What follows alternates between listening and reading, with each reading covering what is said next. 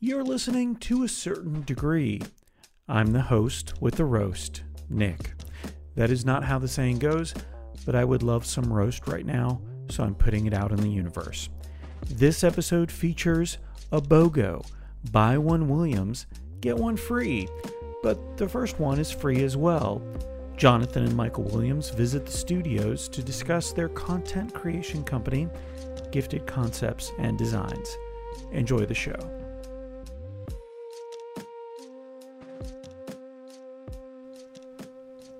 the James Taylor Quartet on WPRK, Winter Park, Florida, from the album In the Hand of the Inevitable. That was In the Hand of the Inevitable, as we all are sometimes, including you right now listening to the show. Good morning. My name is Nick.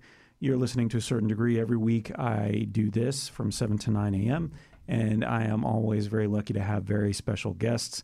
This week is no exception. Two brothers, in fact and uh, not the first time I've had brothers on, but the second time I've had brothers on, but still special. Okay, you don't want to add anything to that? Jonathan and Michael Williams are waiting for me to introduce them. Jonathan, good morning. Good morning, sir. Michael, good morning. Good morning, Nick. How you doing? Good, good. Thank you so much for being here. Thank you for having us. Yeah, Yeah. it is so nice to have two people in the new studios. We have plenty of room to uh, spread out for all your cosplay stuff, all the stuff you brought today. Thank you so much. I really wish everybody could see it. Maybe we'll take some pictures, maybe not. They're in full regalia. They're all armored up. Uh, they were a little intimidated about coming on the radio, so you know, obviously, you're going to wear some armor before you come on the radio. Well, I, I, Always feel protected. I do that all the time anyway. So Oh, I'm sorry. This is a this is a regular outfit for you. yeah, just Oh, that makes sense. my sense. day to day.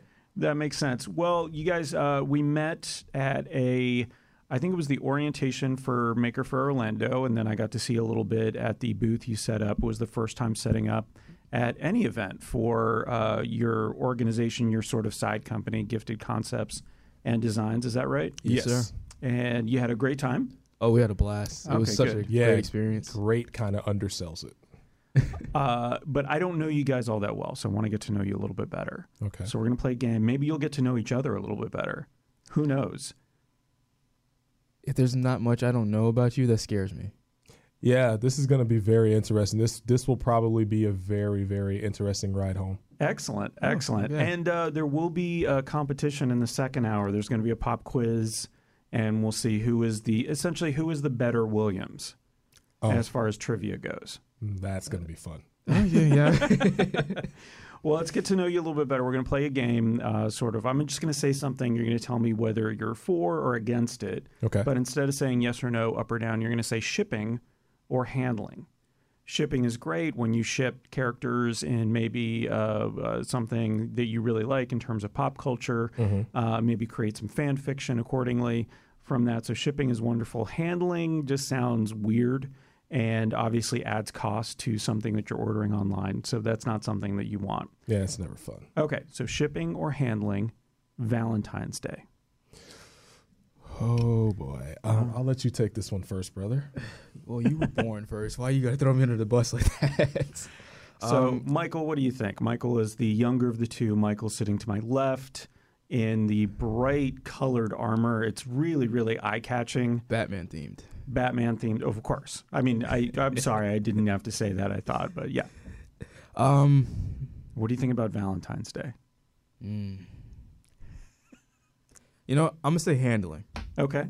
The reason being is because my mentality towards it is that you should sh- express your love for the, the those that you love Sure. every day of the year, Uh huh. not just one day. Every day is Valentine's Day, is what you're saying. Okay. Yeah, I think that we get hung up on just waiting for one day to say I love you, and we we go all out for that one day. But I think it should be every day. Okay. So chocolates, flowers, cards every day. Yeah, nice surprise, you know. All right. Very good. I like that. Jonathan, what do you think? Not bad. I actually, I'm gonna say handling as well. Um, for similar reasons, I, I think it's foolish to just pick one day to express your Mm-hmm. your love for someone. Um, especially if you're blessed enough to actually be with a good person. Like you should just do random things and say I love you all the time. Do you, uh, and to random people or to no, definitely the- not Okay, to random just people. wanted to make No, sure. not again. because that's when you and that's when you wind up on um, YouTube videos and you become Yeah. viral. So Yeah. I, I wouldn't recommend that. All right, good. So that's how you become viral. I'm going to put that down so that I remember that. Uh, driverless cars, so self-driving cars, shipping or handling. Jonathan, we'll start no, with you this time. Definitely handling. So, what is it about the the self-driving car that you are not into?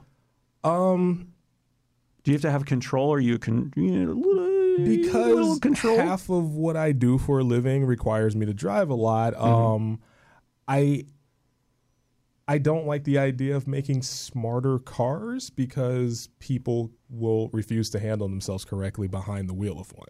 Uh, so it's a little weird that cars will drive themselves because it has a bad driver. You know, so the person is a bad driver, or the computer is the a bad driver person is because a it's bad been driver. So we had to like invent a computer to make sure that they Yeah. don't crash into people. Okay. Yeah, it's kind of like those car. Uh, it's kind of like a car that parks itself, right? Yeah. like, it's the craziest thing I've ever heard of. Is like you can't park a car, and you you have to like push a button and literally let the car park itself. Well, if it's a uh, parallel parking situation, are you good at parallel parking? I'm pretty decent. Okay. That makes There one you of us. I can't stand parallel parking. Well, to add to that, I'm going to say handling as well. Yeah. Only because, um, at least for me, much like what he was saying, it's the human factor. I think that um, I think it, it, it, it takes the the human aspect out of it. You know, Mhm. it makes us a little bit lazy. You know, what if the computer fails? Then we have to take over. If, if the person is not acclimated to drive, and if they're not a good driver, as, as John said, then we're gonna have an issue. As he smacks his microphone. See, technology. Yes, exactly. All right. Well, that's good. Let me ask you about uh, you're both storytellers. You both like to tell stories in different media, and we'll talk about that in a little bit through uh, uh, Gifted. Uh, what about zombies, shipping or handling, either in real life or as a storytelling sort of um, method? I am gonna say shipping on that one. Um, You like zombies? Yes and no. Uh, it's it's funny. Um, I was never really into the genre um, until I started playing. Uh, I remember when I was young, my dad brought this video game home, Resident Evil, and I thought it was one of the greatest things I had ever seen at the time. Um, and that was kind of like my first introduction into the world of zombies. Um, and I'm a huge fan of The Walking Dead. Uh, it's actually pretty big in our household. Like uh, we we watch it with our mom, like who she absolutely loves the show. So we kind of go over to her place and watch it with her um, on Sundays when it comes over when it comes on. So, um, but I'm not a zombie fanatic. Like I've met people um, who are like really into zombies. I like to fight them. I wouldn't want to be one. Like that would be kind of Okay, That would be kind of weird. I think that's fair. Could you imagine like a zombie me? He's gonna say that's how I am anyway, so it's okay. No, I'll, He was I, trying I to can't, imagine I can't He was- imagine it because my love for you wouldn't allow it to happen. Oh, There you go. oh, Oh yeah, you are surprised by that, aren't you? yeah. I thought for. I thought for sure I would. You don't know me too well. Curveball. I thought for sure he would let me turn so he could use one of his swords. Why? Why? There's, There's going billions to of be other people. plenty of zombies Exactly. out there. There's Yeah. billions of other people. I'm yeah. I'm gonna ship that. Wow, I pray that doesn't make me sound like a mass murderer. No, no, no, no. It's zombies. It's fine. Too late, Mike. It's live. You can't take it back. It's all right. Michael, what do you think? Uh, shipping or handling on zombies? I'm gonna say shipping as well. yeah. Um, I think the idea of zombies is fun. Um, because a lot of times we you, you know we get wrapped up in the the violence of killing another live human being. So if they're already dead and you know they're monsters and whatever, then it's okay. You know you Mhm. can, as they say, go ham. Just go crazy with it. So I think I think zombies are all right. Just to add one more point to that, um, I personally like the like them too because um, they're one of the few things where there's not one correct way to do it. Um, we've had the slow shambling ones. We've had the ones that eat people. We had we've had the fast moving ones like from Dawn of the Dead.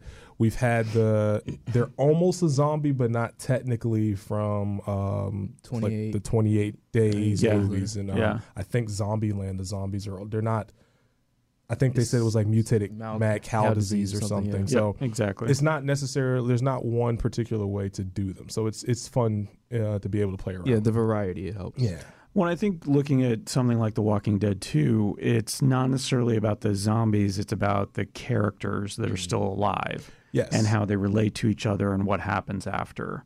this that allows for all the storytelling to That's be one of my favorite aspects Yeah. about it as a story too. Yeah. Mhm. Okay.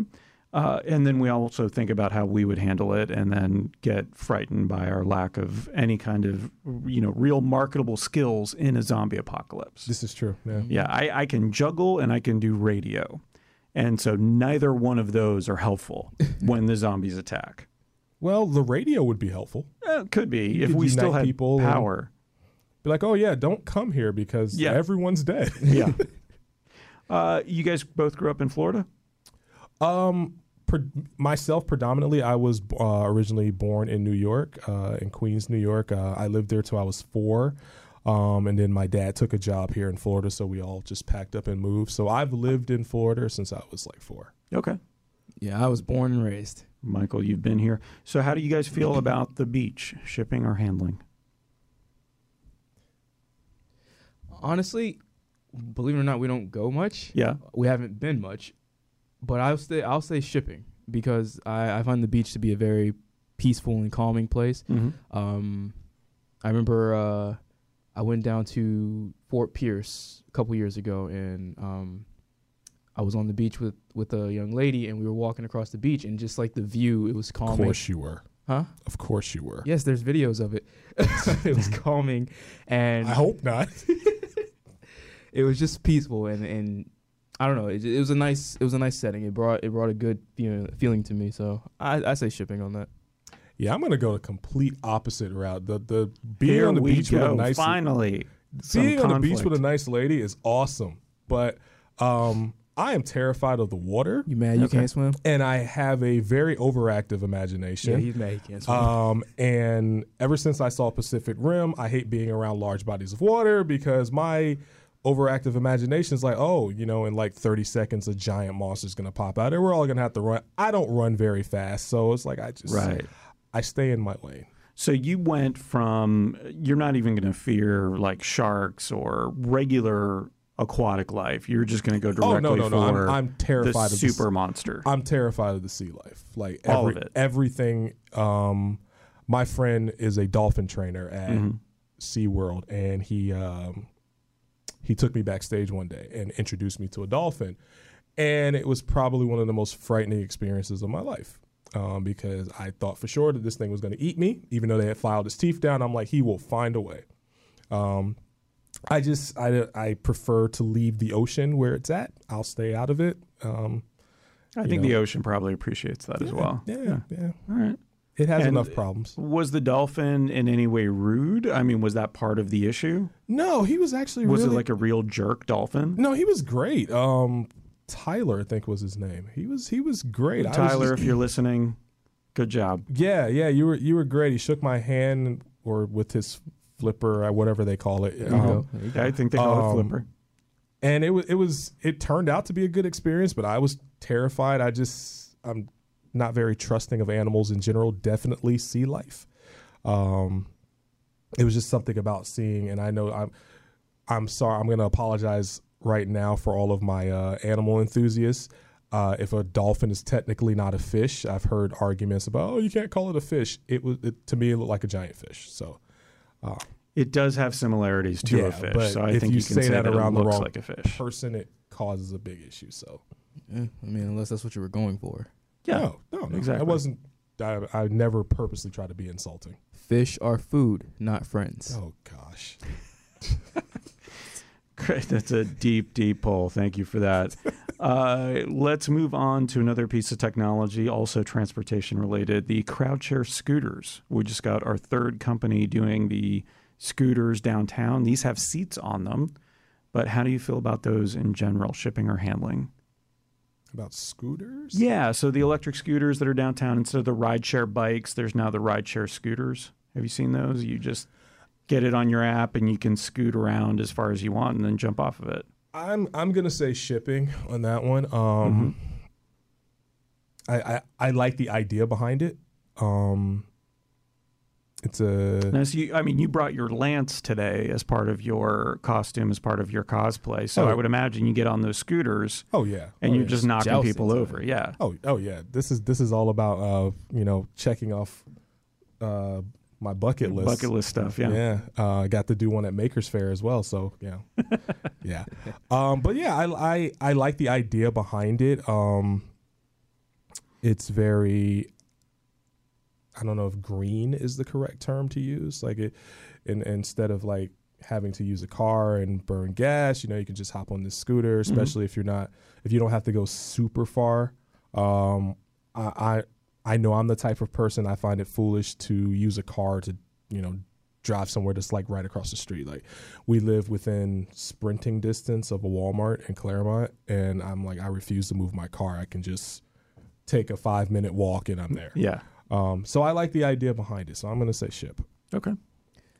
I'm gonna say ship as well, only because I haven't seen it. It sounds cool. I want to try it. So you have a ship with an asterisk on it. Yes. So you want to try it out first. You want to see how fast they go. How fast? Okay, so let's just say if you could have your ultimate scooter experience. Mhm. And for the most part, there are the new ones that have the seats on them, but for the most part, they're like the Razor scooters, but they're electric. Okay. So how fast would you want to be able to go? Hmm. I'll say a safe 20 miles an hour. 20 miles an hour. That's good. Uh, what kind of uh, weapons would you typically want to have on your scooter? Everything. Just go ahead and say everything. Yes, everything, but no, not necessarily. But um, It's a sort of Swiss Army knife of scooters. yeah, Yeah. just have uh things popping out the bottom. Uh, Um, how many ramps do you think we should install, well, either along the sidewalks or on the street for the scooters? oh boy.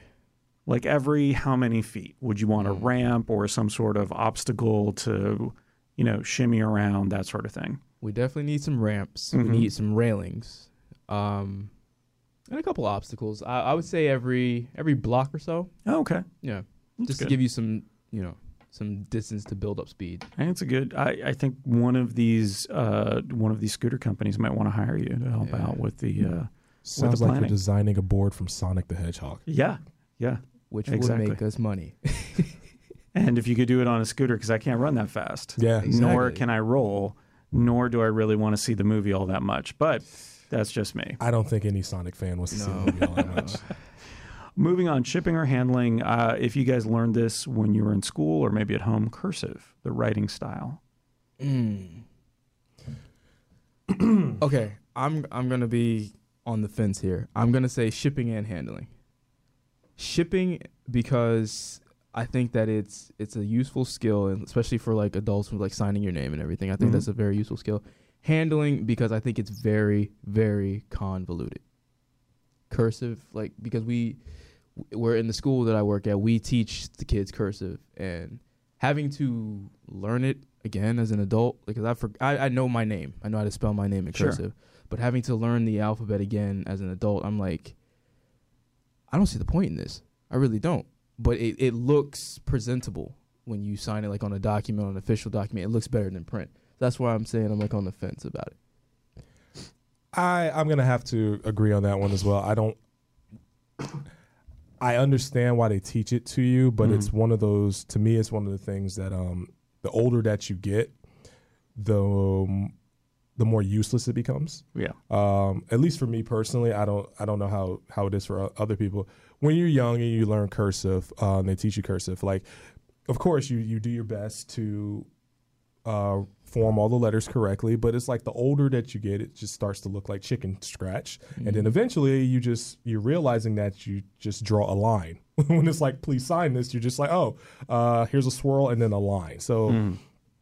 um, it just kind of becomes a waste of time the older you get. That's just me. That's just how I yeah. feel. So no practical application. So why bother with it? Yeah, like like he said, of course, on a on a document or something, it, it's it's way more presentable than print. Um, but I mean, how many official documents do you sign in a day?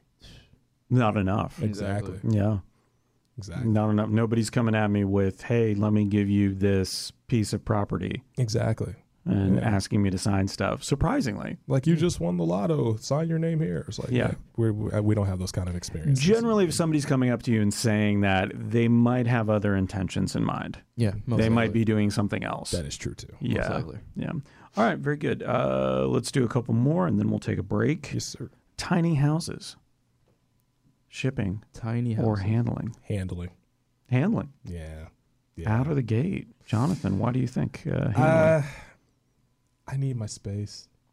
you have a lot of stuff. Not a lot. Um, I collect. I like to collect action figures. Um, ever since I was a kid, I always liked to collect memorabilia from things I like. Mm-hmm. So my room is full of Transformers and other pop culture knickknacks that I like. You leave them in the box, or you unbox them. Um, some a few I have in the box, but for the most part, just because they take up less space, I have Mhm. them out. Um, I have a few display shelves, um, so I just have them displayed on. I have a very modest collection, um, by collecting standards. Some collectors would probably look at my collection and be like, "Oh, you're not really a collector." It's everything that I have fits in my room. I don't believe in like, you know, letting it go all throughout the house because girls don't like that. They say they do, but they don't. Um, so uh, I just I keep it all. You know, everything that I I own stays in my room. So I like my space. You you may still be talking to the wrong girls, uh, but this did give me an idea. If you do like Transformers, Mm-hmm. if we could create a gigantic transformer that transformed into a tiny house, then you have the best of both worlds.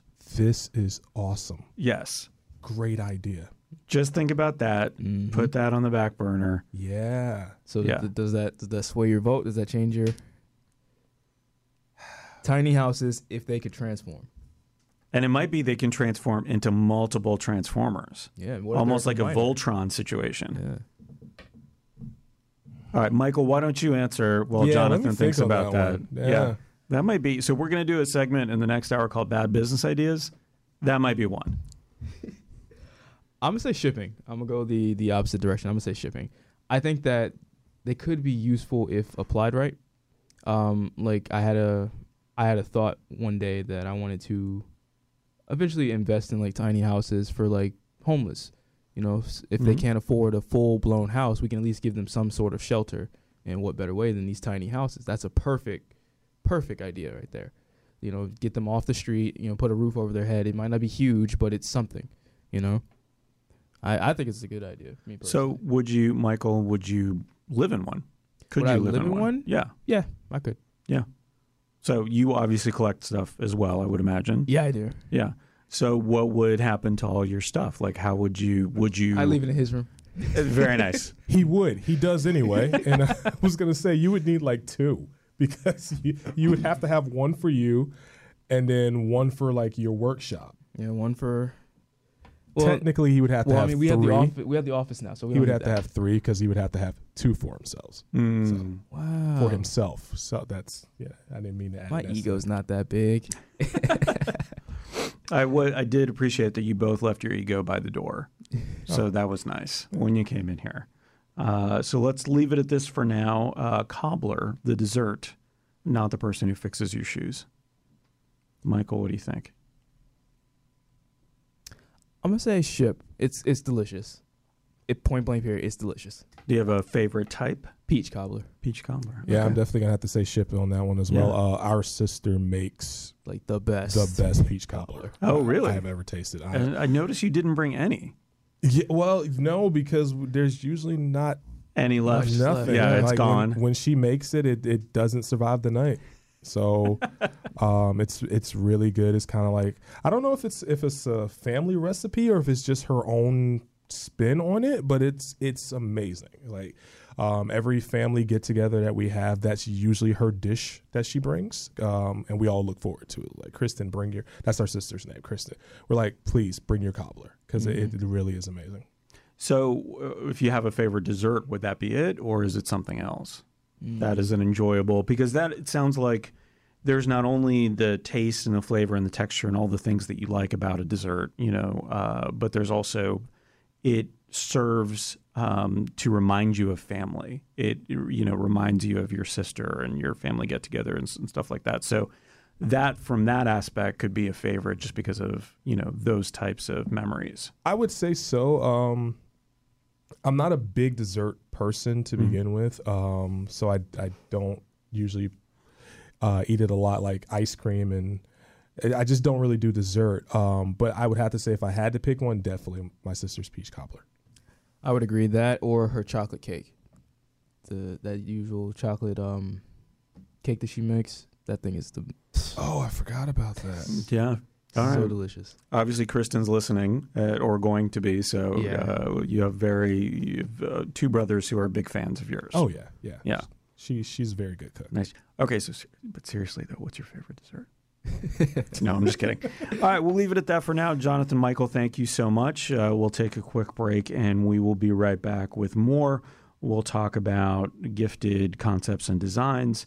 Uh, if you want to learn more about Jonathan and Michael and what they're doing, I would encourage you to go to facebook.com slash gifted concepts D.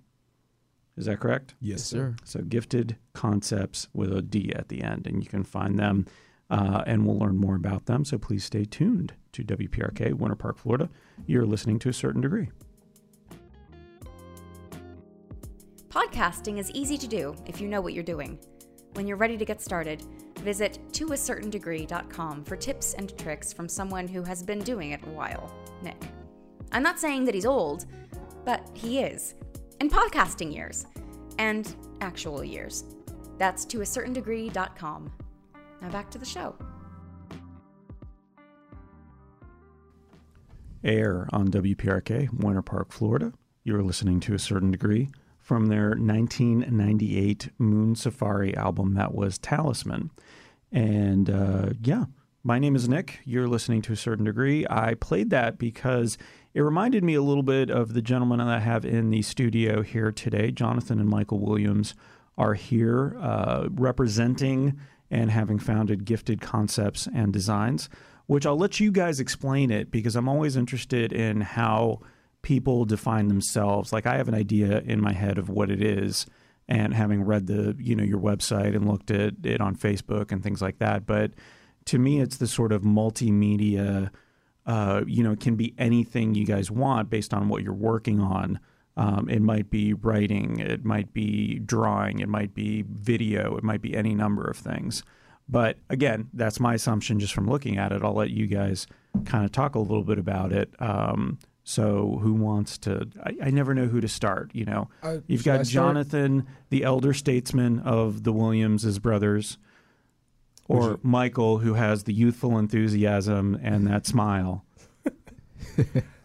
Would you like for me to start? I mean, would you like the backstory? Yeah, a little bit of backstory would be good. You know the backstory? I mean, you were there, but do you remember it all? Yes. Um, well, You you may start. All right, so Jonathan, go ahead and start. That Uh, I feel that- like that was low key an old man joke yes, for my brother. It was one okay. hundred percent. Yeah, no problem. Michael no was denial. questioning your your capacity for remembering. Um, well, I guess we should start at the beginning, sort of. Um, we had a So, how long have you guys been brothers? Let's see. I've been alive now for today tw- is what like makes like a few years. No, I'm kidding. Nah, he's uh, uh, twenty. You're 29? 29, 29 years. Oh, okay. Yeah, three yeah. weeks, I think. Um, my parents thought they were done when they had me, and then when I was eight, they're like, "Hey, guess what? We're having another baby." So, Nice. um, but it was it was great. Um, the gifted concepts thing. Um, I my best friend, um, his name is Edward Middleton. He's also a uh, a creator as well. Um, we were, I met him in college, and we hit it off right away. Uh, he is an amazing artist, and um, I'm a I'm a gifted storyteller. I don't I, I don't like to brag too much, but um, I've always had this ability to come up with like my own custom stories. Like when Michael and I were young, when we would play, uh, we would never play with something the way that you were supposed to play with it. So when we were playing uh, Transformers or GI, whatever we were playing with, we would make up our own storylines. Um, so I met this guy and we just hit it off. We lost contact for a little bit, um, and then we just randomly we ran into each other in a Walmart toy department. Very weird place to meet someone, but um, it had been I want to say f- about four years since I had seen him at that time, and I will never forget. He just looked at me, took one look at me, and it was like, "Hey, you want to finish that book that we were working on?" And I was like, "Sure."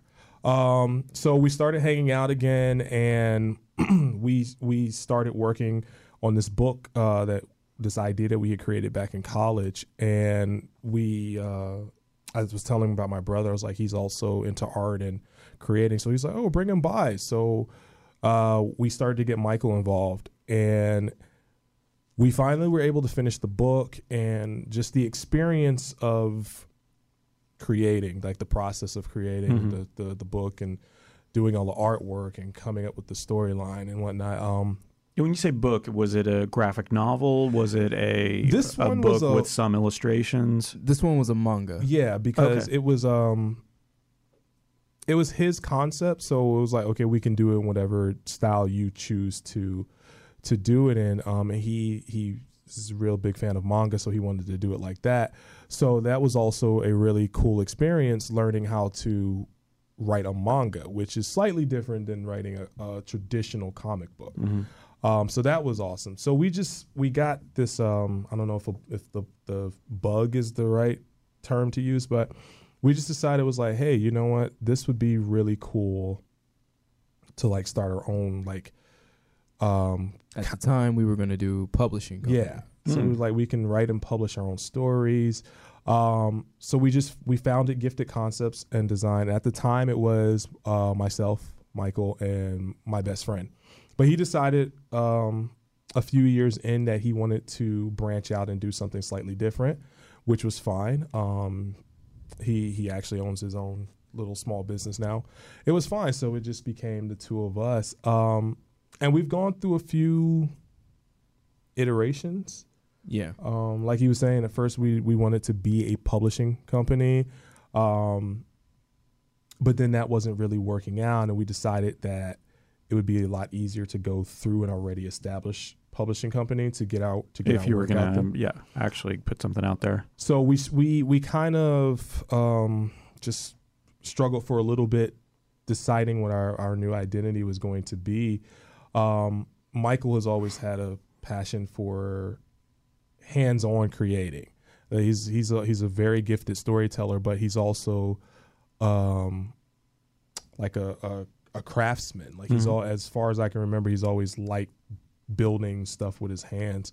Um, I remember when you used to lock yourself in the bathroom and just build concoctions in the bath. We were like, "Where is Michael? He's in the bathroom, It's just the only quiet place in the house. yeah, Yeah. just doing God knows what in there." Um, so he just he one day he came to me and he was like, "Look," um, he was building. I don't even remember what you were. It was a it was a prop of something. I don't remember what it was. Well, excuse me.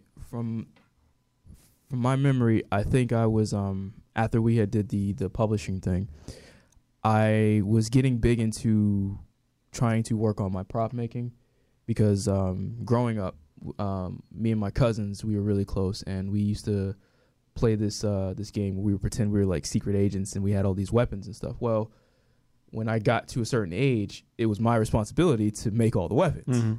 So I had all these these ideas and these drawings and stuff, and I was like, you know what? I used to make them out of old plastic swords and whatnot, repurpose them and and everything. I was like, I want to try to make one from scratch. So my first prop ever was a katana made out of foam core, and um, I did that and like I loved the experience, and I did another one, and I I, I went to John. I was like, I think this is where we need to start directioning, and from there it just it blew up from like everything to I started working with EVA foam. Mhm. I now can carve with wood. Um, I've made things out of rubber. I've made things out of plastic.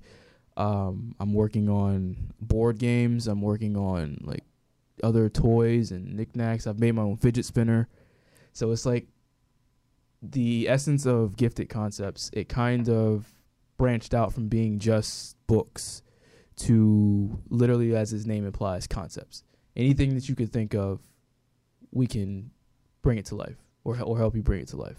Well, I like that too because what you're doing is helping somebody else tell those, their story, Yeah. Yeah. right? Whether it's a you know they're doing a traditional cosplay based on a character, or they have their own IP, they have their own you know intellectual property and character that they're trying to develop.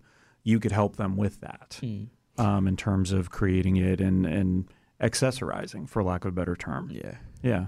Yeah, because um, I realized, um, especially when I met my best friend, I I used to be able to draw fairly decent when I was younger, um, but because I didn't practice, I didn't stick with it. My art skills kind of diminished, um, and mind you, they were never on the level that my best friend and Michael's uh, skills are at. So I always, I always have good ideas.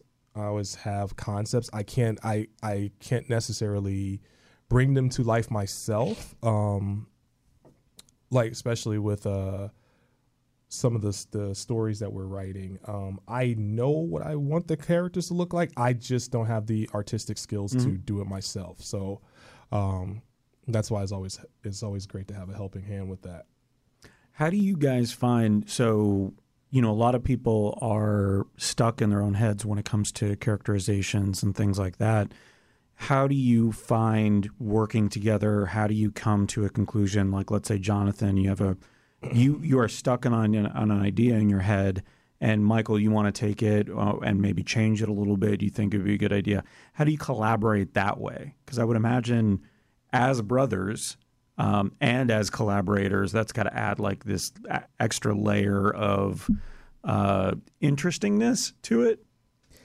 Uh, yeah, and it's actually it's it's a funny and very actually simplistic process. Like we could literally be anywhere, and John will be like, he's like, man, I've been thinking about you know this character. He's like, but I'm stuck with this and and how to get them from this point of the story to this point. And then I would then come in and make a suggestion because you know I I wrote a, a novel myself. Mm-hmm. So it's like I I have some experience with like storytelling and characterization and getting this character through this conflict and whatnot. And so I would bounce my ideas off of him, and then he would bounce some ideas off of me after hearing, you know, my suggestions, and it, it would help piece the, the puzzle together basically. And I it's it's a beautiful thing, really. Like I love doing it. Like I think the last time we did it was like two weeks ago at church. Oh yeah, We were just yeah. sitting in the lobby and we It's just usually where a lot of brainstorming happens. yeah, we're just throwing ideas off each other. So I think it's I think it's a wonderful thing. I really do. and also um, we're we're we're very blessed that we have a very strong bond. Um, I don't know, it's just kind of always been there. Like we're just we've always been very close. There's a there's a sizable age like a age gap between Mhm. us, but that's never really factored into our relationship. And we've always been the kind of guys that um, whatever is best for everybody. So the best idea will always Win be the one that we pursue Yeah. uh, regardless of who it comes from. So we we never really had a issue with that. So like if I suggest something, um, but Michael has a way of doing it and it's actually a better way of doing it, that's that's what we're that's where we'll go and, and vice versa. Like, you know, um, we never really feel like our toes are being stepped on if Mhm. the other is like, well, let's do it, let's try it this way because we realize that um, sometimes people see things from different angles than than others do. Um, just as an example, I know we had a, a small issue um, with the name of your book. Remember that? Right. Yeah, we had an issue where we had to change the name of the book um, because if we didn't, we it, we could potentially have run into issues with DC Comics. Um, so he he might took the suggestion. Um, I I know he probably didn't want to hear it at the time, but he he thought about it. He took it. He was like, you know, it is the right thing to do to Mhm. avoid something bad happening down the road. Yeah. Um, because who wants a legal battle of Sure, any of course. So. Yeah. So in that case, it was a very distinct reason for it. You know, you could point at it and say, "Look, this is going to cause these types of issues." What about in all this brainstorming? Um, you know, what happens when you guys, or how do you guys decide? All right, you know what? Let's leave this on the shelf for now. This idea is good, but we're not really going anywhere with it. Let's drop it or come back to it later when do you decide that or are you just working on 162 projects at once Usually, I think it happens organically. Yeah. Because we we do work on like a lot of things. Um, you know, for for instance, like I like I said, my book is the first in the series, So I'm I'm planning out the rest of the series, but at the same time I'm helping John with his book, and then we have other stories that we're working on. So when we collab, you know, if we come up with something, it'll kind of just fall into the background Mm. organically. Like not that you know we are like, oh, we'll, we'll we'll work on this later, but we just go back to the foundation of what's you know what we were we were working on previously. And I should say, Michael, the book is that you've published The Chosen Breaking Bonds. Yes, sir. Yeah. And that is out available on uh, as an e-reader or as an actual print copy as yes, well, sir. On, on Amazon. yeah. So was that self-publishing? Yes. Yeah. hmm How was that experience for you guys, and would you do that again? So, Jonathan, I don't know. I know you're working on a book as well. Is that something you're planning to do? Yes, uh, definitely. Um, the the way gifted concepts, uh, the way that we've always worked is um, whoever's idea is uh, up in the queue. That's what we work on. So Michael's book was um, further along in production than mine were, so we just kind of threw all of our attention into that one. So mine kind of took a back seat for a while, which was absolutely fine. Um, it was it was nice to devote all of our attention to that one project. Um, but I'm sorry. What like what was the, the Yeah. So, well, I guess that brings up another question, which is if that's what you guys are focused on at the Mhm. time, then, you know, Michael, you're the author of the book. Jonathan, were you acting as editor and sounding board and yes hmm everything else? So, this is, and, and when you're self publishing, that was the original question. yes yes So, when you're self publishing, it's really all on you to do everything to do everything. how yes. do you handle all of that between the two of you like how does it kind of break down in terms of the responsibilities Well, when it comes to self-publishing, um, f- example for the chosen Breaking Bonds, um, the all of the ideas and the storyline came from uh, predominantly from Michael. Um, I did like the edit, help with the editing and some story ideas, but we never wanted to um, tell each other what to do we we uh, we wanted to be supportive of each other. Michael knew the story he wanted to tell for his project. I know the story I want to tell for my project. Uh, we don't go in there and be like, "Well, you need to change this, this, and this." So um, for that, uh, for the for the the process, um, I'm, it's usually like whatever he needs help in, and for that he need he need help in editing. So that's the that's the role I played um, with with that project. Yeah, precisely. Like when I would write, when I would get a chapter done, the first thing I would initially do is take the chapter to John and let him read it and have him tell me, okay, does this make sense? Does this flow? Does this get to the point? You know, so on and so forth. So Yes. he, uh, I, he gave me his feedback and I took it, applied it, and we just we went from there. content creators and that can apply to a lot of different things that can Mhm. even apply to the you know artwork or the uh, props that you're making as well uh, because in, in many ways those are content um, is one part of it right and i would in some cases it's not even half of the battle because you still have to get your work out there and in Yeah. front of people Yeah, that's the hardest part. so yeah, that's what I was going to ask about next. Is you not only have to be skilled at creating the content, you have to be skilled at uh, marketing. is is not necessarily the right word, but it's basically going out there and connecting with people. Yeah. Um, as gifted concepts and designs, and as you know, Jonathan and Michael Williams, what has been the what are the biggest challenges in that, and what have you found works in terms of the type of people that you are? Like, you don't strike me as the type of people who are going to, uh, you know, one of the reasons I wanted to have you on is because I knew you wouldn't just be hitting the go to the website, buy the book, go to the website, buy the book. Yeah, right. Like this is not an advertising, No, no, no. you know, an advertisement for you. This is an opportunity to talk about, you know, the stuff that you do and how you came about it, and I Yeah. appreciate that. But what is what have you learned so far from that aspect of the business? Well, for me personally, um,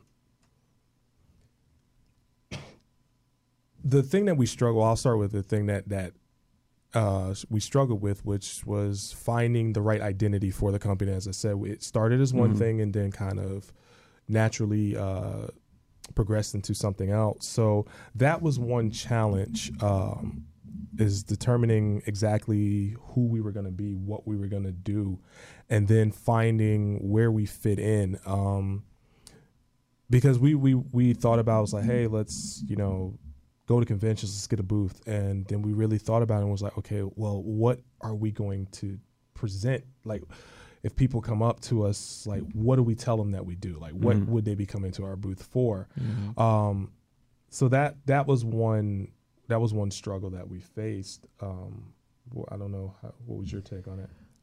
Um, yeah, so like you said, one struggle that we faced was product and and having stuff to offer people because it's it's one thing to tell somebody that oh I do this this and this, but if you have nothing to show, then you know you're not really That's actually where a lot of the um, the prop making came from, yeah which was um, it was trying to build a a product base. Um, Hmm. It was us trying to have something to to show. So if we told, if we started to tell, um, and for a long time we didn't really talk a lot about it. We didn't really because we were still trying to iron out all the wrinkles and you know determine who we were. Um, so that's where a lot of the prop building came from. We were trying to build a product base and have something to offer to people.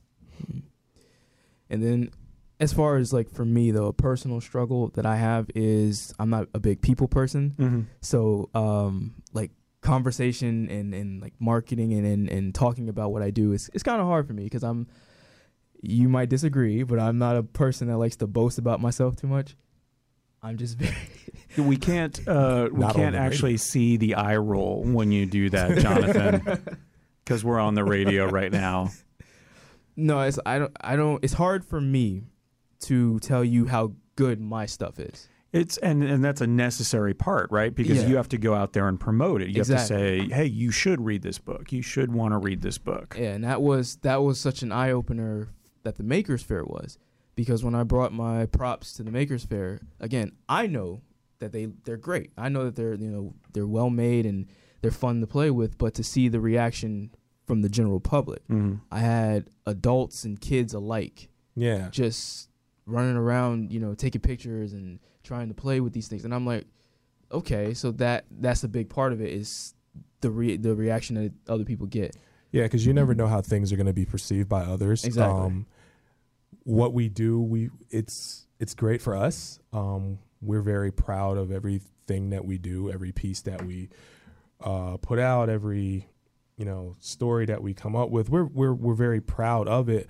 That doesn't necessarily mean that someone will feel the exact same way. Sure. So um, when we did the Makers Faire and just the overwhelming response that we got, like it um it it was it was it was a great feeling. It's Mhm. actually hard. It's hard to describe in words. Um, like what we were both feeling that though that weekend. It was Yeah. Well, as creators, you never really know how your stuff will be received. So having that, while you don't necessarily seek out the validation, yeah.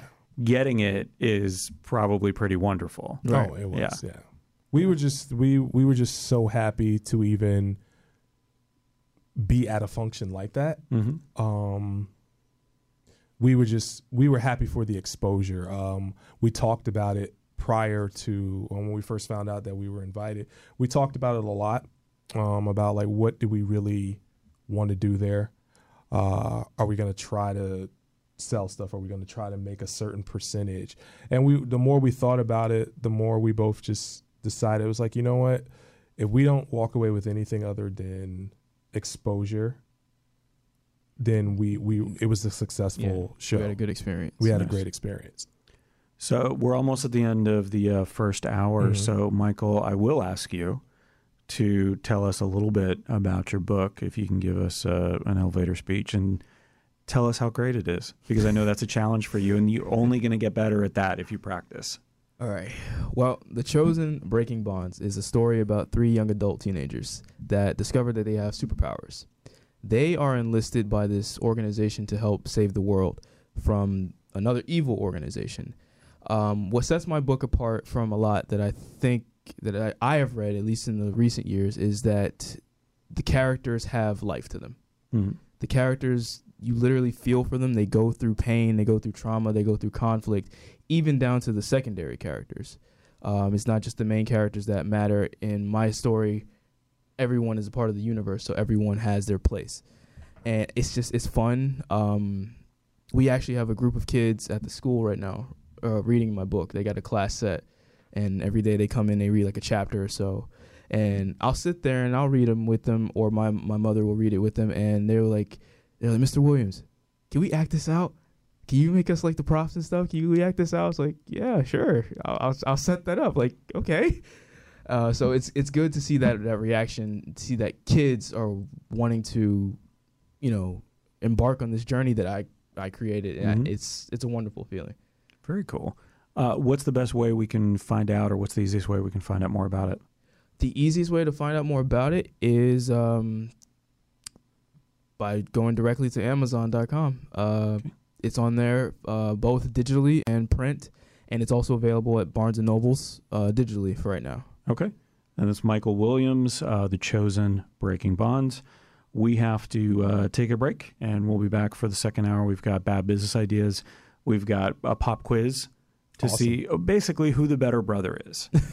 By the way, we'll Oh. be doing that. So please stay tuned. That's going to be fun. And if you want to learn more about gifted concepts and designs, facebook.com slash gifted concepts D. If you missed any of the show and you want to hear uh, the you want to hear the whole thing, you want to hear all of the other shows with amazing people from Orlando who are doing neat things, go to a website called to a certain degree.com or look up to a certain degree wherever you get podcasts. Thank you so much for listening.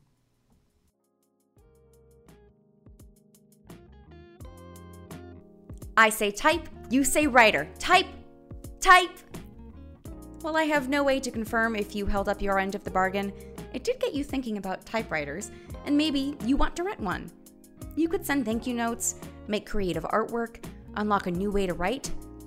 There are a lot of ways to use a typewriter, so rent one from Card and Fast. Yep, rent a typewriter, see if it's a good fit, and return it once you're done.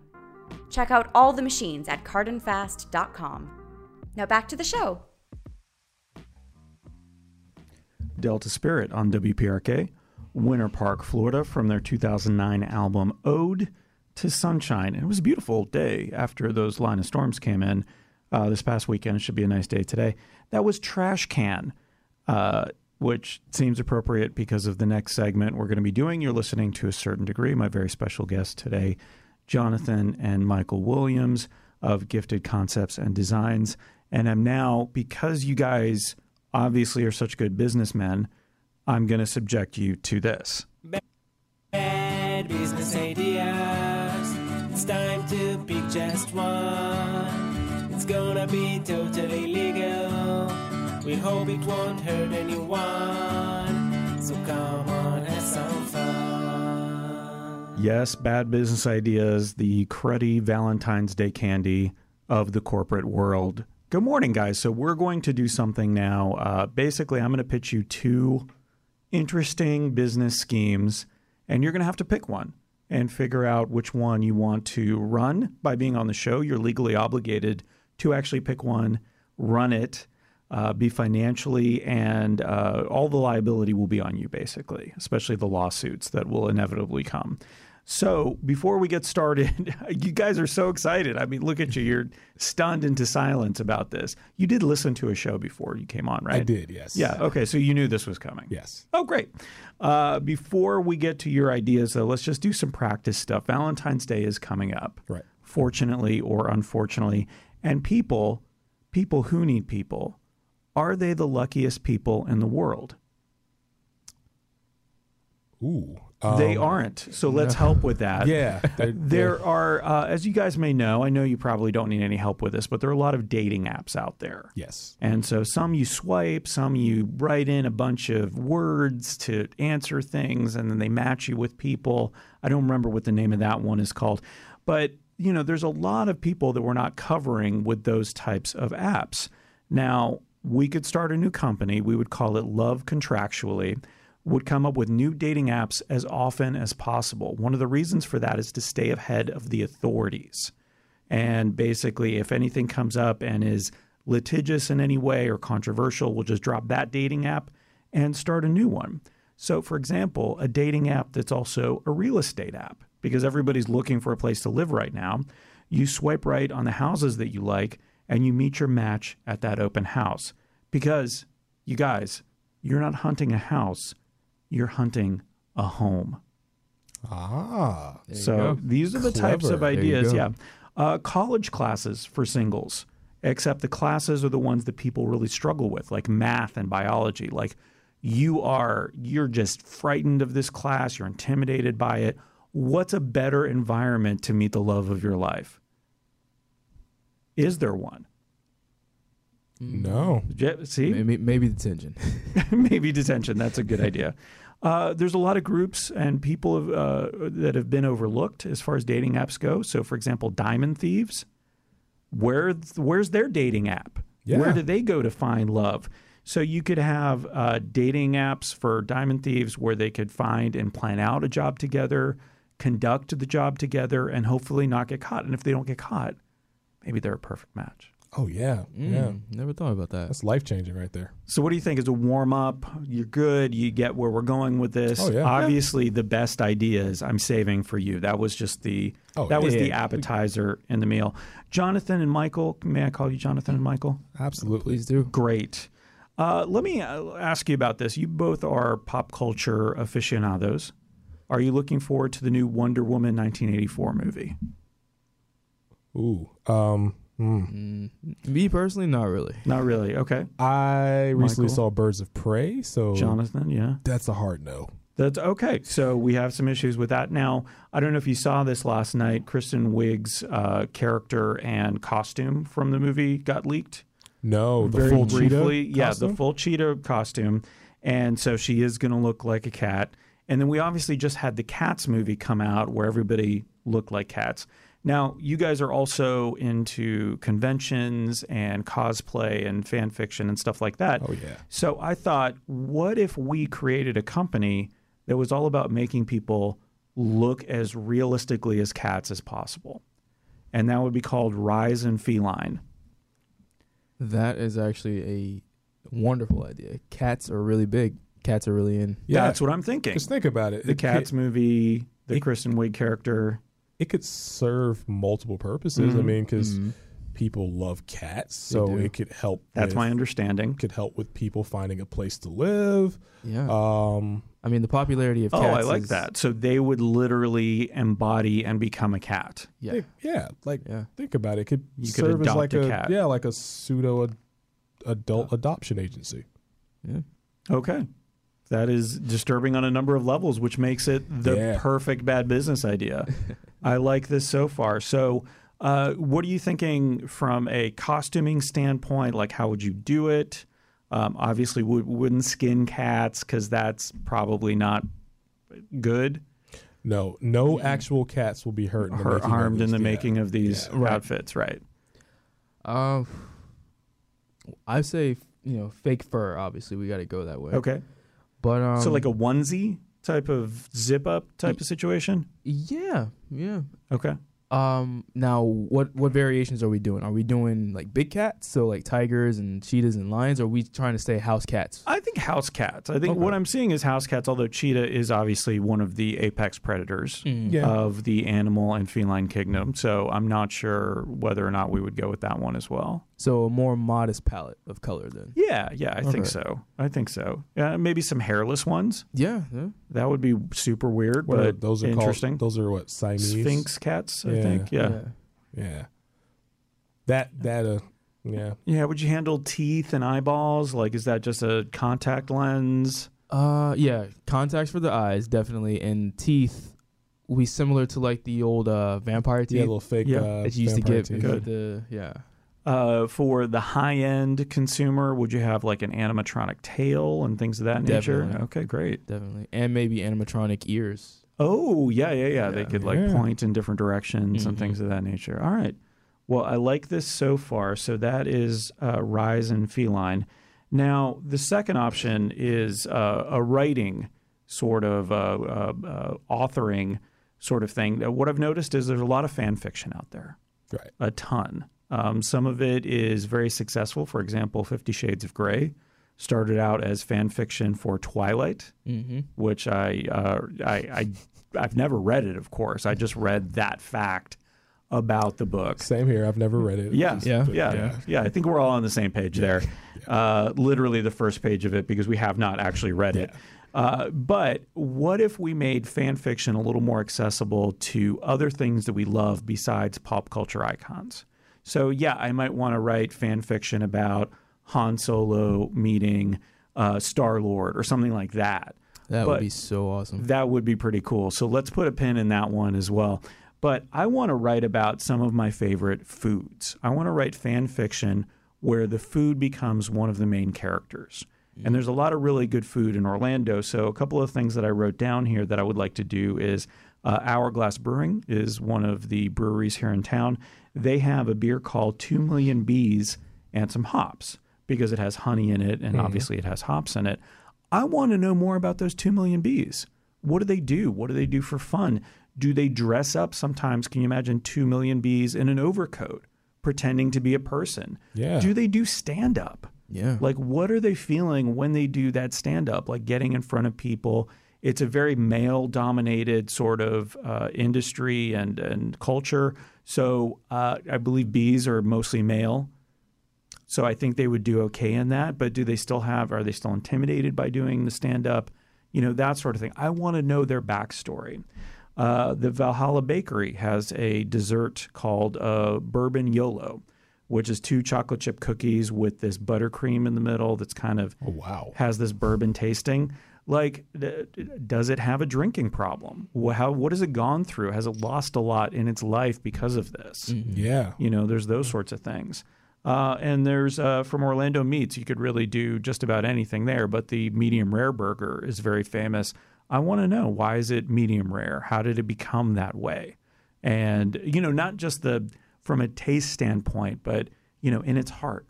Yeah. what does why they have to it- go? What do they have to go through? You know. Yeah. So uh, we would call this flan fiction, this new company, and we would write these short stories. I'm not sure how it would be profitable, which is a sign of a good, bad business idea, because we would just be writing stuff. But that's really most of writing is you're not really sure how it's going to become profitable. Yeah. You kind of just throw it out there and hope for the best. Yeah. Yeah. What do you think about that so far? I don't think anybody's doing food fan fiction. Uh, At least know, I it- haven't seen it. It could work Mm-hmm. because realistically, you know, the the the basis behind the good story is you know the journey. Mm-hmm. All food goes through journey in its preparation. So, I mean, know, think about it. Like the bees, for example. yeah. Right? So, I mean, bees have a queen, correct? Uh, that's my understanding. So yeah. they're like a monarchy. They're so hive mind. Yeah. They're hive mind. Um, we don't know how many bees were sacrificed in the production of that honey. So Mm-hmm. that's um, that's one aspect we can focus on. For some reason, people love tragedies, like they always. It's a good Mhm. point. Yeah. That's a good point. Now, I don't know that a lot of them would have been because they're, you know, they pull the thing out and they scrape it out. I don't. Maybe some die. Maybe, yeah. You're right. We might have to do some research. This is sounding really difficult now. Eh, Okay, so but keep going. So the tragedy of the lives given. the tragedy of the bees that went into processing. I guess that's what you call it, the honey. Mm-hmm. yeah, to- that's to what make- I call it. to make the honey, and you know, um, Otherwise, I think of it as bee vomit, and I don't like to do that. I'd rather say the bees process the honey than Yeah. the bees are vomiting out the honey. depends on your circle. Yeah. Okay. Good point.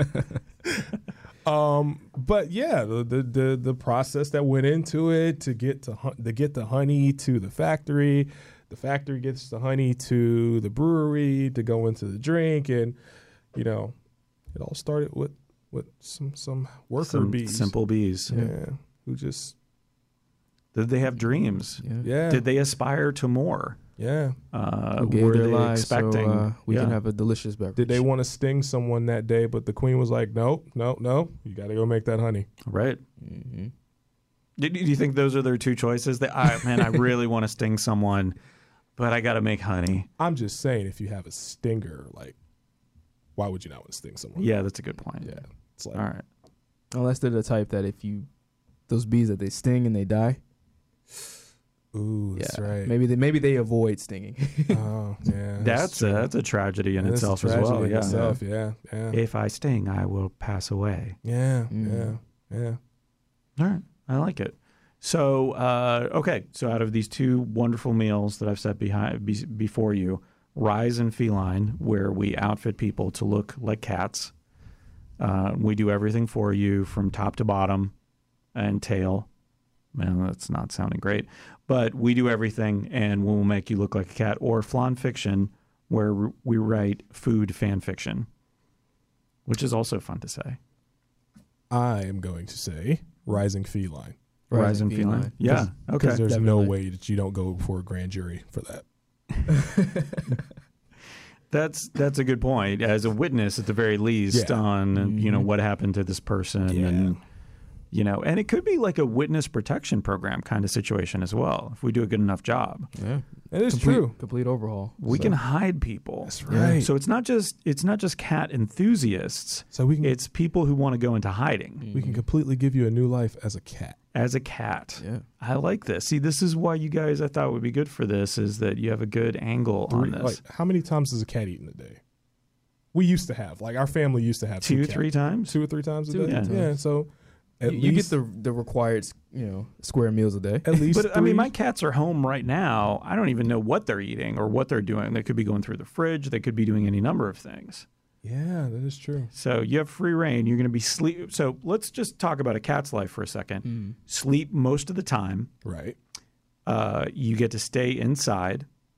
Uh, and if you learn to work the remote, you can watch TV all day. Mm. Yeah. Sounds pretty great. Yeah, and they can get around because they know how to open doors, cabinets, and things. Yeah, of course. Well, it, also, if you're a human-sized cat, you can do all of those things. Yeah. yeah. Yeah. So, uh, yeah, that sounds like a pretty. I actually want to do this now. Yeah, I kind of, I kind of do too. Okay. It's like there's no way we won't get a subpoena. Like, yeah, yeah. And I feel like Michael could be our test subject. Yeah, Uh, I would make a good cat. I'm not gonna lie. I would make a good cat. Can you give us uh, your best meow?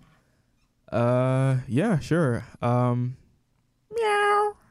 You're done. You. It was like we had a cat in the room just now. Like people listening are not going to know the difference. yes, we had a very disturbing five foot plus cat in the room. Yes. I mean, we don't know how big cats can get if they live long enough. This is true. I mean, if a lion stood on its hind legs, it'd be Sure. pretty big. There's mm-hmm. real, really no science behind any of this when it comes to pets. This is true. Yeah, so This I think we're good. Okay. Well, great. Well, thank you guys. Let's play a song, and we will get back to uh, you both here in a second.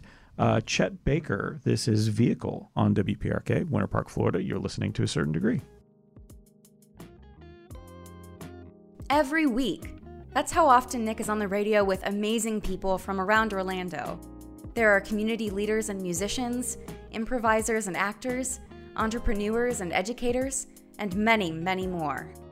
If you like what you're hearing, consider subscribing to the podcast, or if you already subscribe, follow the show on social media. If you do both these things already, you are to be commended. I commend you. Now back to the show. Chet Baker on WPRK, Winter Park, Florida. You're listening to a certain degree. That was a song called Vehicle. It was a cover song. We're trying to, to figure out who was by originally, but, you know, uh, from the album Groovy Talking Verve. Good morning. My name is Nick. You're listening to a certain degree. I have very special guests, as I always do. Jonathan and Michael Williams are here from Gifted Concepts and Designs. I met them when they were doing uh, Maker Faire Orlando, and I've got to know them a little bit better today. If you missed any of the show and would like to get to know them a little bit better as well, go to a website called to a certain degree.com and you can listen to this when it comes out in its podcast form. I would encourage you to do that and to subscribe if you would like to hear from other people around the Orlando area who are doing neat things. Jonathan and Michael, I wanted to ask uh, there's an eight year difference between the two of you. Yes. Yeah. Jonathan, you're the older one. Yes, sir. You're the elder statesman. Michael, you are the younger, um, obviously more impetuous one because you're younger, and that's the way we always think of people. Um, we have certain expectations for ourselves coming out of high school. Um, so a lot of people expect that you have to go directly into college. You have to do it in four years. I know that's how I thought of it, and I did not do that. And for a long time, I felt like uh, that I didn't do it right. But there really is no right or wrong way to do it. When you guys were coming out of high school, and you know, for for you, Michael, having the benefit of an older brother, um, what were your plans and what actually happened? Well, for me, uh, coming right out of high school, I was kind of burnt out. So I knew that I didn't want to jump right back into the educational system because Mm. high school was pretty rough for me. So I took a year off um, where I literally did nothing. But then I got into college uh, because I have um, chronic migraines. I, I get migraines every day. I didn't actually physically go to school. I wound up taking college online. Mhm. Um, so that's what I did, and I got my my associate's degree that way. But I saw what college did um, in two respects. Like I saw the experience of my sister, and then I saw Jonathan's experience, and two vastly different experiences. So I had to This basically. I had to basically pick and choose. You know, I guess which archetype I wanted to follow, which direction I wanted to go down Mhm. and ultimately I, I you know I kind of carved a path for myself, so where I kind of met in the middle of, of the two, and I'm happy with my decision. Is there any? I know you work with kids now, and you Mhm. work at a school. So, is there any advice you would give them, having uh, seen your brother and your sister go through college, and then having your own experience? Is there anything you would think of to tell them? Yeah, and what I I tell the seniors at our school is to follow their passion, because a lot of times our parents are very uh, instrumental in where we go to college. Like, oh, I want you to go to this school. I want you to go and do that and become this. My suggestion is to follow your passion. If you want to be like sports medicine or anything like that, then you need to go to a school that that is the focus of, um, because ultimately you're just going to be miserable and it's going to cost you a lot of money. So follow your passion, follow your heart, and stick to it. Because with college, more so than you know regular general education, you have to be committed. Mm-hmm. You have to be dedicated because it's, whew, it's a it's a big responsibility, and if you if you slack up, it will catch up and bite you. So you have to be committed, stay motivated, and you got to learn to motivate yourself because not every time people are gonna be able to motivate you. You got to be able to have that drive for yourself. Got to be able to want it, see the light at the end of the tunnel, and go get it. So, in high school and before that, teachers are chasing you. In Exactly. college, you're chasing the teachers, or you have to be that way. Mhm. Yes. Uh, Jonathan, for you, it sounded like, or it sounds like um, it was an arduous path. I ended up going to four different schools, and I did eventually graduate after about eight years. Mhm. Uh, I'm wondering if uh, your experience was similar, or you know, you struggled with it maybe in a in a different way than I did. Um, I, I I didn't go to as many schools. I I went to. Oh, okay, good. I still have the record on that. Yeah. Well, no. Like, I've stopped at two. Um, for right. No, actually, I lied. Man. Three. Well, right. I've been to three Good, schools. Good. Um, college and and I are um, we have a very interesting relationship. Right out of high school, um, I wanted to to take some time off because, as Michael said, I was a little burnt out. My um, my senior year of high school was probably my best and worst year ever in school, Hmm. uh, in like public education. Um, I won't say I was lazy, but um, I did what I had to do to get by. I didn't really put forth extra effort. Um, so sometimes it affected my grades. Um, I was never a bad student. I was just a really good student that didn't care all the time. Does that make sense?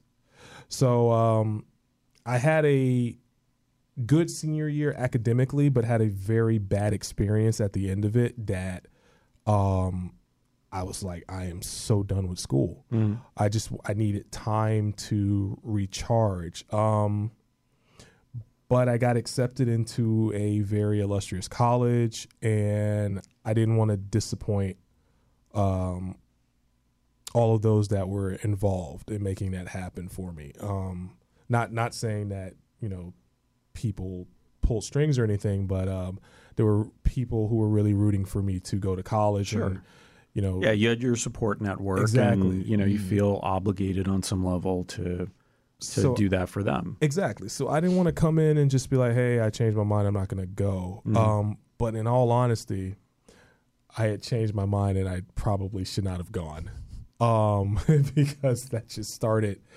a um, a spiral of very interesting decisions after that.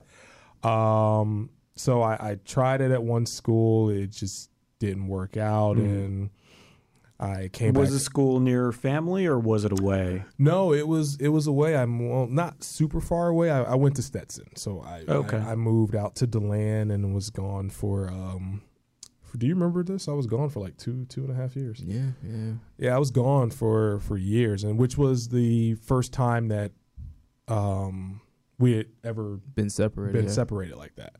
So it was kind of difficult for him too. Um, but um, my sister went to Stetson and um, accomplished wonders. She was did so good. She was great. Um, it was her senior year when it was my freshman year. So I, I had a support system. I had some support my freshman year. Mm-hmm. Um, but after she graduated and went on to to law school, it just um, I don't know, it just kind of all fell apart. So I left there and um, tried to came home for a little bit, started working, and um, I had always promised my mom that I would give it give it a shot again. So after about a year and a half, I decided to give it a shot again, um, and it was going okay. That's that's when I met my best friend, the the guy who is my best friend now. Yeah. Um, it was going decent enough for for for me for my standards. Um, but after a while, as I started to get further along in my program, I noticed that um, they were not actually adequately preparing me for what I thought I wanted to be doing at that time. Interpretive dance. Yeah, definitely. Yeah. Yeah, yeah. I I have two left feet. You guys should see him move. Oh, boy, you're not gonna let me live that down.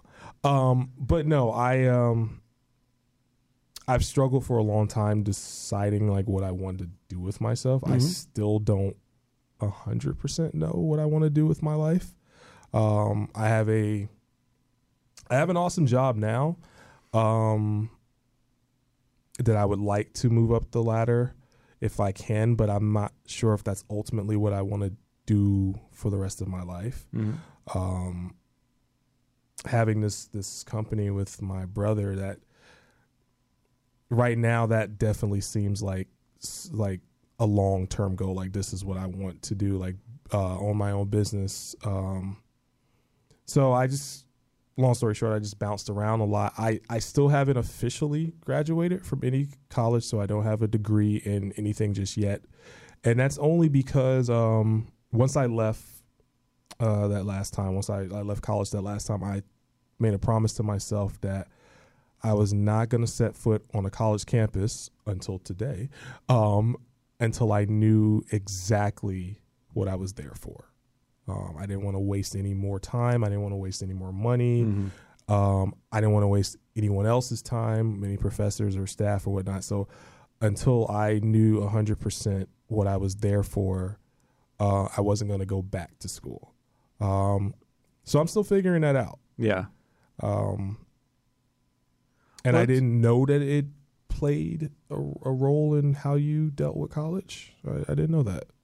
Yeah, I, you know me. I, I look at everything. I take everything into consideration. So I'm sorry, Nick. You were about to ask. I apologize. Oh no no no! That's interesting. I think this is you know you learn a little bit about the people uh, who you're coming on the radio with Yeah. because you're uh, admitting to things maybe that uh, you hadn't thought about before. I'm asking questions like that, and that's good um, because I th- I think we do see the experiences of others, and sometimes we don't always take into account what it took for them to do what they did. yes. Um, so if you were to look at your sister's experience, and I know she did well and she went on to law school, you might think that, oh, okay, so college looks fairly easy and it looks like it's a lot of fun. And um, especially if you're part of uh, uh, the Instagram crowd and you see everybody's living their best life at the university level. Um, and sometimes they don't talk about the struggles that you might have and the issues that might come up, and whether that's, you know, emotionally, I wasn't ready to go to school.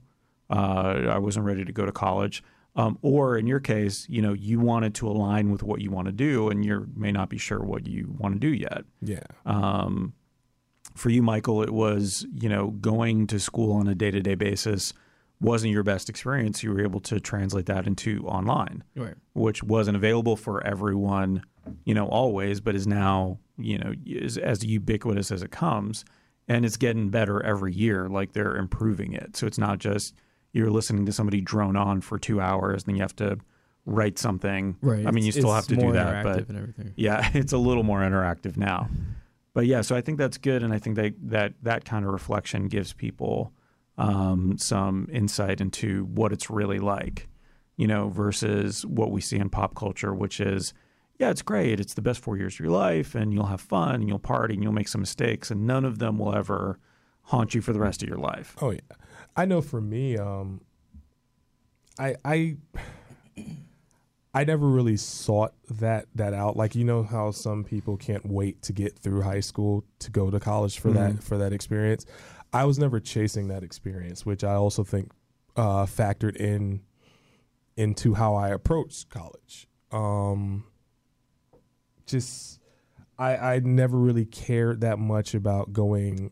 I was like, oh, I, I don't want to go off to a four year university, and I don't. I didn't need the whole college experience. I, I would have been perfectly content with maybe going to a trade school or um, doing something along that level. But the college experience was something that I never really pursued for myself. Yeah. So And to line up again with what John said about um not setting foot on a college campus until you know what you're ready to do.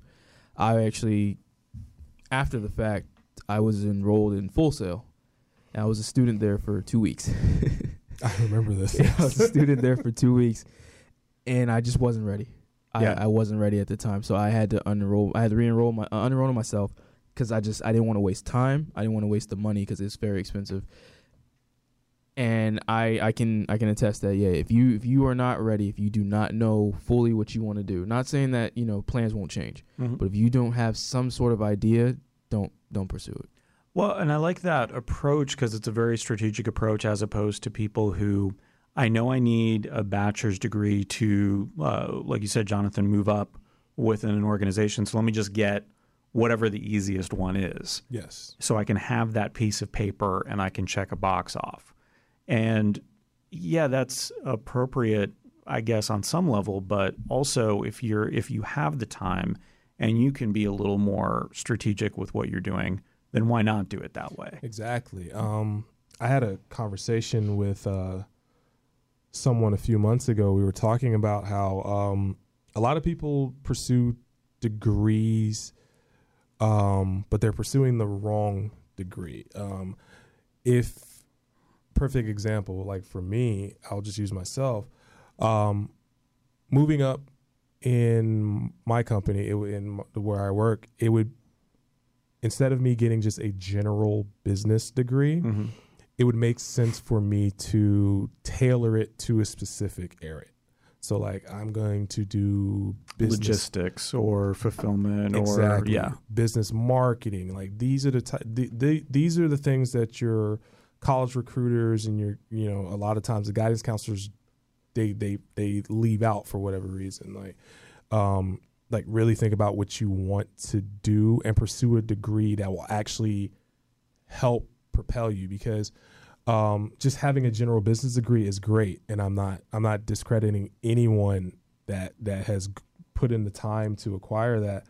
Um, but a lot of times with the way that the world is now it's and the way things are constantly changing um, like they're looking for specifics. Like you know we we need someone who has a marketing degree. We need someone that has like this specific degree this type of degree.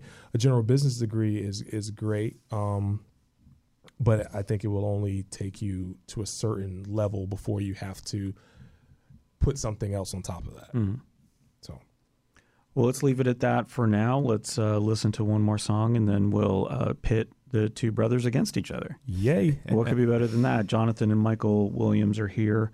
They are from Gifted Concepts and Designs. If you'd like to learn more about that, facebook.com slash gifted concepts D. So that's uh, G I F T E D C O N C E P T S D. Oh, that's weird. Mm. At the end, PTO. PTSD. I never noticed that until you Yeah. just spelled it out. Yeah, Wow. it's, uh, well, okay. Wow. it, it doesn't Wow. sound good. Facebook.com slash gifted concepts D. Let's just leave it at that. I won't ever spell Yeah. it again. Yeah, let's yeah, let's just leave it at that. Okay. Uh, this is We're going to be just so everyone everyone's knows. fine. Uh, co-eds uh, with close-up makeup on WPRK Winter Park, Florida. You're listening to a certain degree. The To Be Decided is a YouTube channel. Or is it more than that? I vote for more. Miller and Davis cover many topics. Do you like obscure Japanese bands from the late 90s? Stories about youthful sense and sensibilities? Ranking albums by King Gizzard and the Lizard Wizard? Then get your computer over to youtube.com forward slash the to be decided for more. Now back to the show. The co-eds on WPRK Winter Park, Florida, from their album Thrill Me. That was close-up makeup on WPRK Winter Park, Florida. And the uh, gentleman that I have here today, the guests that I have here, may have to make up after this next segment because I'm going to pit them against each other. Good morning. My name is Nick. You're listening to a certain degree. My very special guests today, Jonathan and Michael Williams. Good morning, gentlemen. Good morning. Thank you for being here. And we have a very special guest as well to do the trivia today, as he always does. Simon Time is here live via recording. Uh, he was alive last time I talked to him in case the authorities are looking into anything. Simon is going to ask five questions. We're going to keep score, see who the better brother is, see who the winner is. There's obviously always going to be a winner and a not winner in life. And it's the same thing with a pop quiz on the radio first thing Monday morning. Simon Time, you can find him on his own uh, podcast on PFT Media or around the Orlando area. I think he does trivia six or seven nights a week uh, around Orlando. So let's get started. Are you guys ready? Yes. So there's five questions. You're going to write them down. Don't cheat. And then we'll check after each one. All right. All right, here we go. Hey, hey, Nick, this is Simon Time, and I've got five questions for you, Jonathan and Michael, here for To a Certain Degree's trivia segment. Let's begin. Question number one In The Karate Kid, what was the name of the dojo where the boys that bullied Daniel LaRusso trained? All right, so 80s movie type of situation, Karate Kid. If we know the answer, should we just answer it? Oh, Michael is laughing because it doesn't appear that he knows it at all. I'll go ahead and play the answer, and you can just tell me if you got it right. That, of course, is the dreaded Cobra Kai. They never say die. See, I was about I was about to say Dragon's Fin. Dragon's Fin. Dragon's Where did you get that from? Look, that is a good name for that. I was born a. in the '90s. Leave me alone. all right, we're gonna start just for that. You have to start a business called Dragon's Fin. Duly noted. Yes. all right, I like that. So, I, I knew that off the bat. Jonathan, you're up one to zero. Michael, come on, man, you got to catch up. Here we go with the next question.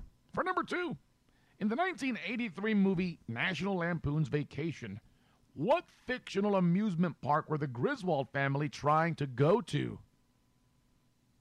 Ooh. Yeah, this is an old one, but a goodie.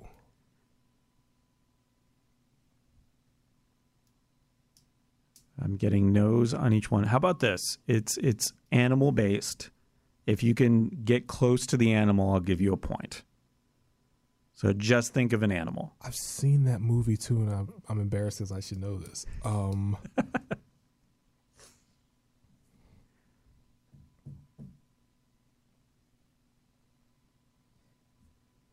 You know, All right, let's go with the answer. yeah, Left yeah. field, Since we were talking about it earlier. Okay.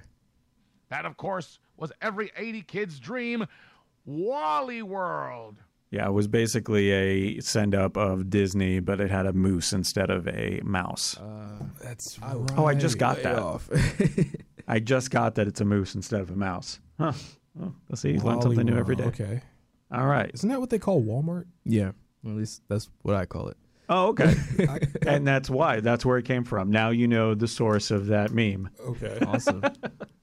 Continuing on in this trip through the movies, in the Marvel Cinematic Universe, what is the name of Thor's homeland? All right. We've got one answer. We've got potentially a second answer. Hey, of course, it's Thor of Asgard. Did you both get that? Of course. Okay, good. Thor's kind of big in our house. Okay, so Jonathan, you're still up by one. Let's go to the next one. Question number four. Rutger Hauer played Roy Batty in what 1982 neo noir science fiction film? Recently had a sequel come out to Yes. that. Yep. Oh. Uh, He's thinking. I think he's got it. Let's see the answer. That is the acclaimed Blade Runner. Nice. Okay, last question. Uh, I wonder if somehow that you could, Michael, since you're down one, you could sabotage your brother on this one.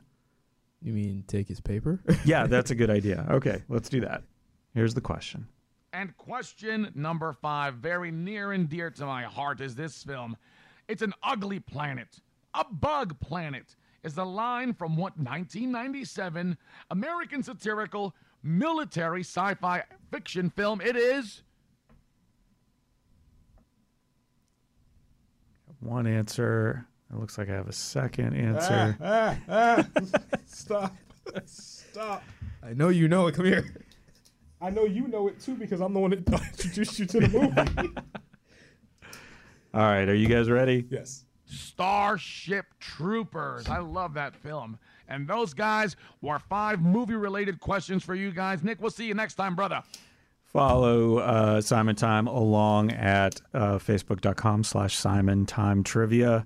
And also on Facebook, you could find more about my guests today, Jonathan and Michael Williams, facebook.com slash gifted concepts D. Uh, you can find out more about Michael's uh, book, uh, The Chosen Breaking Bonds. You can find that at Amazon and Barnes and Noble. And uh, yeah, that's about it. You guys, thank you so much for being here. Thank you for having us. Anything else you want to plug? Anything else you Um, want to talk about? You guys got anything coming up? Dragon's Fin. Dragon's Fin. We're very excited do about that. that. That This sounds new, cool. This Right. new dojo that you have. Yeah. Like, is it going to be a combination of Tai Chi and Jujitsu and uh, what's the thing that Worf does on Star Trek Next Generation? I'm not Oh, sure. Yeah. So whatever the Klingon version is, maybe uh, incorporate a number of different things into it, Dragon's Fin. or it could just be like some anime Ha. stuff. I That- just I just want to say he got lucky, okay? Because I wasn't born in the '80s, so he got lucky with that one. Yeah, but most of these you've seen. no, no, I've only seen Starship. And there's literally a new TV show called Cobra Kai. I've first of all, I've never seen that movie from start to finish. I've only seen Thor. I've only seen Starship Trooper. I haven't even seen Blade Runner. I just knew when he said that there was a sequel that came out recently. That's why I was like, oh, It's it's an interesting concept. So Billie Eilish, I know I'm not sure how to pronounce her name. She's a musician that just came out recently, Mm-hmm. and she was at there was a big hullabaloo about her at the uh, Oscars last night because she had a really interesting outfit on. But she also caused some controversy recently because she said, "Oh yeah, who's who? I just heard a song by ACDC." And so a lot of people came out and like, oh, how could you not have heard about ACDC? And we we think about that like the ingrained pop culture that I have is not going to be No, the yeah. ingrained pop culture that the generations after me have. yeah.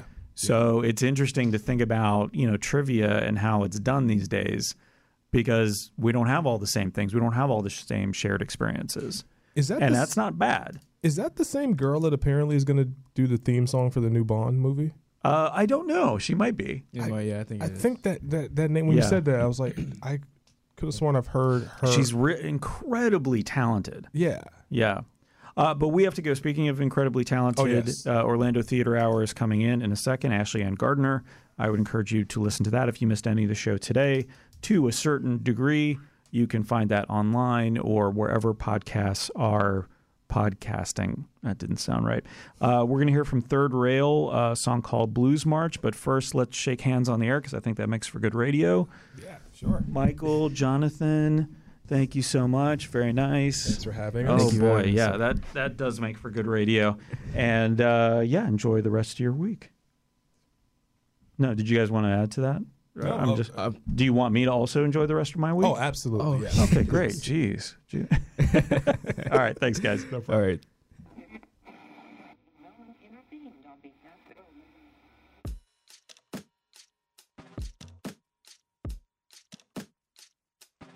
And that's the show. Did you like it? Let me know. And also visit Michael and Jonathan on Facebook at facebook.com slash giftedconceptsd. The voice you heard doing the commercials is the incredibly talented Ashley Ann Gardner. Check her out at ashleyaGardner.com. If you like the bumper music, please follow the To Be Decided on YouTube slash the To Be Decided. As always, thanks so much for listening. Just remember this as you go out into the world. We all have emotional baggage, and some of it looks very similar. Be sure to check your claim tag to make sure it's yours.